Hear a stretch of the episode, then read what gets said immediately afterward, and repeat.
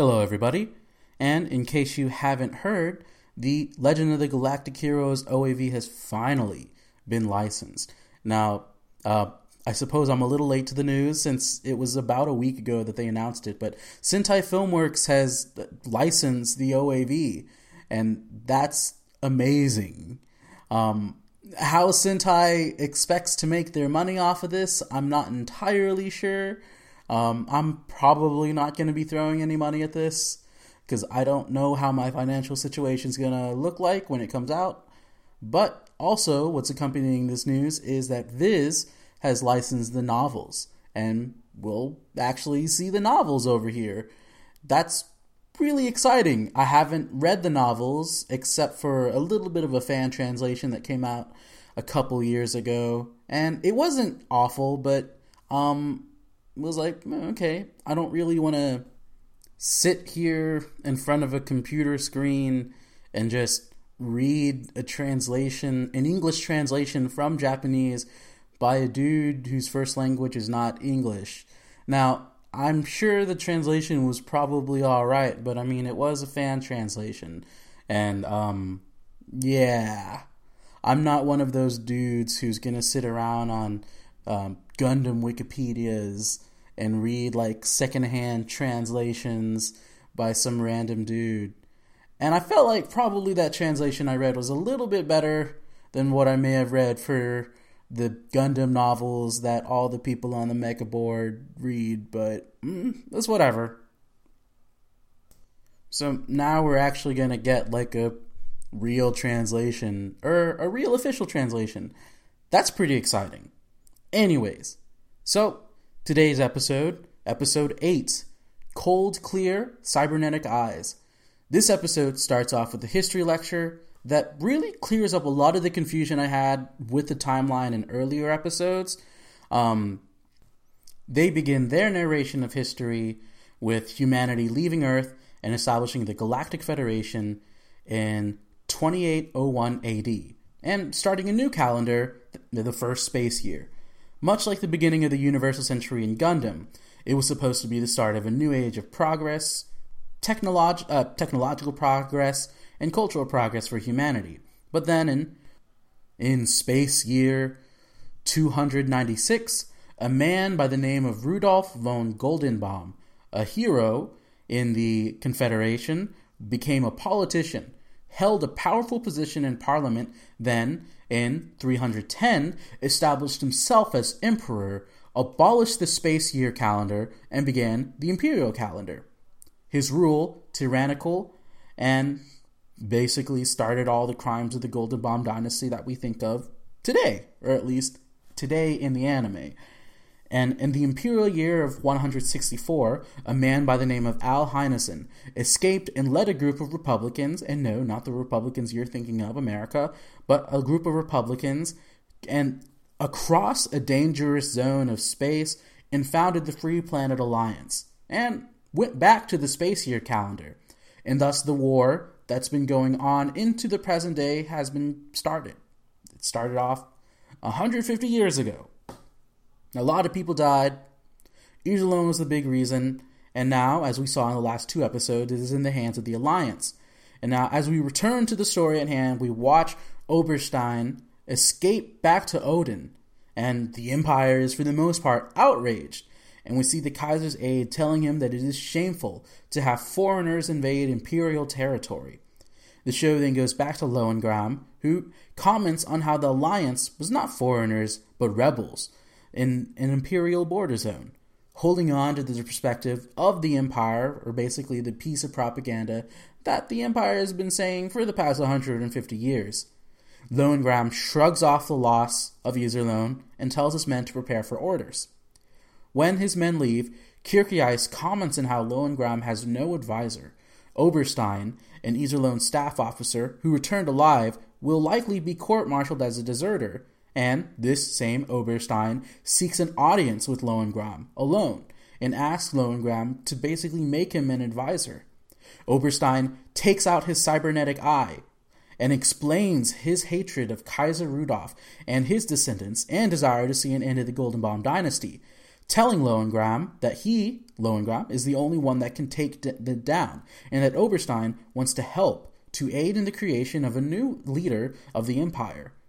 Lohengram calls in Kircheis to arrest Oberstein on treason.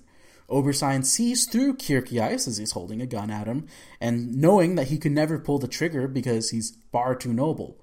Lohengram, impressed, declares that he will buy Oberstein from the other nobles. And then we see three important nobles resign from the Kaiser's courts, granting Lohengram a lot more power since he created a power vacuum. And he pleads to the Kaiser to let Oberstein off their hook, and they allow for these, and the Kaiser in turn allows for this sort of political maneuvering to be made. Lohengram recognizes that his battles are not only on the battlefield, but also take place in the king's courts. Hence, why he needs a man like Oberstein to maintain the secret war of conspiracy in this new terrain.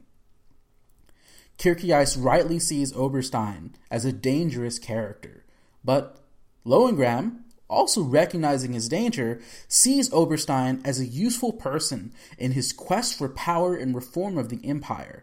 We see a flashback to when Reinhard attacks a nobleman who is about to rape a woman, and another repetition of the hatred for corrupt noblemen. We see that Reinhard also hates the Goldenbaum dynasty. Well, I mean, not we, we already knew that, but basically says it again. But also meditates on the time before the Goldenbaum dynasty, when Rudolf was just a regular man of ambition. That the empire he made was only 500 years old, and that the terrible people who have inherited all that was sown into the fields by their predecessors only get their deserve, their rank and privilege to steal from others because of their ancestors, not because of anything of actual worth. Uh, the theme commonly repeated throughout the whole show. Oberstein's eyes, I want to mention, are thematically important. They signify not only his hatred for the Goldenbaum dynasty, for the eugenics program that would have killed him, but function poetically as a sort of truth telling device. His eyes, mechanical in nature, allow him to see things as they are, like how he sees through Kircheis and his noble nature, and sees the potential future for Lohengram and his poten- uh, political ambitions. And in that way, Oberstein's eyes, or Oberstein as a character, functions like a camera. And whether or not his actual eyes can actually have like any sort of mystical abilities or whatever, because I actually doubt that it would uh, would, but his character serves the role of the basically what a camera would do, much like in the same way that we basically judge photography to be uh, basically a representation or rather a capture of a moment in time, a sort of truth Oberstein serves that role. He is a reformer, motivated by what the eugenicists would have called a birth effect, conscious of history of that has happened and led him up to this point, and conscious of all the political schemes happening to maintain basically the order of power that has happened. He tries to bring about change, although it is different from Lohengram, who was motivated by a hatred of a class system and their defense of these ignoble men. I really do think that Oberstein is probably the bravest character we've seen. Um, and I suppose like you could count other acts of bravery in the show, like all these men going to their deaths and Lohengram recklessly picking up a gun and assaulting a party, trying to uh, rescue his sister or whatever. But I really do think that up until then, like there up until now, there've really only been two acts of really well thought out, calculated moves that really demanded, I think, a commendable acts of courage. And the commendability, other commendable act I could see is Yang Wenli believing in the Rosenritter and the Rosenritter believing in him. Um, basically, them taking over the Iserlohn fortress. And here we see Oberstein going to a man who he hasn't spoken to yet and saying, Let's commit treason. Person I've never spoken to before, but I think might be a good dude. Like, damn. I mean, I guess he was also at like his back to the wall because, hey, you know, he had really nothing else to lose. He was going to get court martialed either way. But I still think that this is one of my more favorite scenes so far. That said, I also want to just talk about the Kaiser for a little bit. The Kaiser as a character is really interesting. He accommodates Lohengram's moves and essentially welcomes the death of the Goldenbaum dynasty, cutting off the rose and leading into a really great like time image where it just cuts into like the narrator talking about what's going to happen. And we see that the king is wishing or the Kaiser is wishing for a death worth having.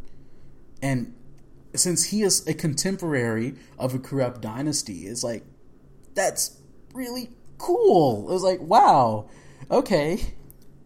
Instead of functionally holding on to power, he welcomes the next political battle when he is going to probably lose his head. And that's really cool. I, I think it's really cool. I don't know if y'all think it's really cool, but I think it's really cool. Anyways, as always, if you have any comments or feedback, post it on the blog at dailyanimePodcast.com. Um, send me a tweet at Daily Anime Pod, or you can send us an email, dailyanimePodcast at gmail.com. Um, I look forward to hearing back from y'all, and I've gotten some pretty good responses, and I've been meaning to get around and putting them on an episode because I think that they're worth talking about. Um, and yeah, okay. Thanks for listening. Hope y'all will listen to the next show. Bye.